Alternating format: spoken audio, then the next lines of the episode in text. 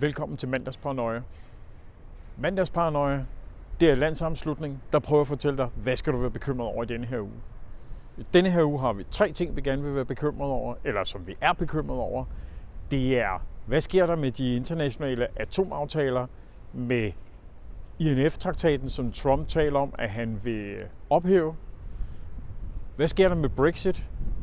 Og endelig, hvad er lige der, der er sket inde på den saudiarabiske ambassade i Tyrkiet? Lad os skrive fat i Trump og INF-traktaten til at starte med. INF-traktaten er en af resterne efter den kolde krig, hvor man i midten af 1980'erne påbegyndte en lang række forskellige nedrustningsaftaler.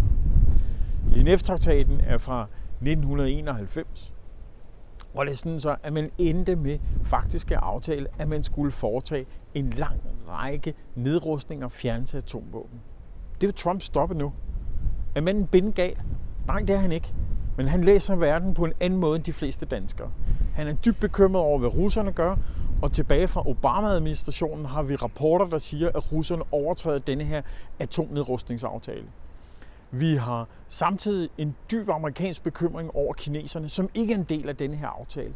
Så vi er altså ude i, at amerikanerne nu overvejer at ophæve aftalen, fordi de ikke mener, at russerne lever op til den, og fordi den ikke rummer kineserne. Vores bekymring må så køre på alle sammen. Får man lavet en aftale med de tre parter, får man lavet den i tide, og hvis man ikke gør det, ender vi så ud i et katastrofalt nyt våbenkapløb.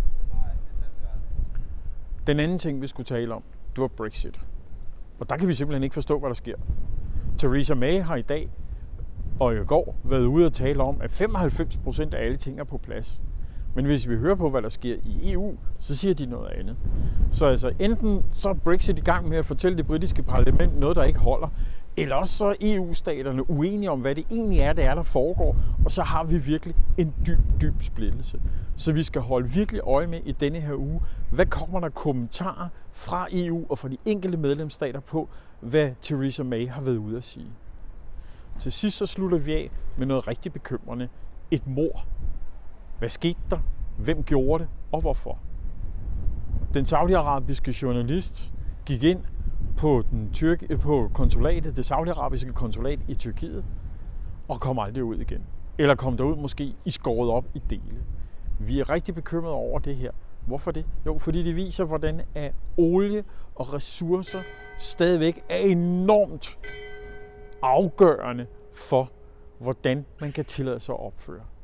Og jeg er personligt bekymret over, ikke bare sauderne har gjort det her, men at det ikke har medført en masse sanktioner fra FN's side. At man altså udnytter det hele, en ambassade er, et konsulat er, til at foretage et mord. At det ikke får nogen FN-konsekvenser, det er rigtig bekymrende.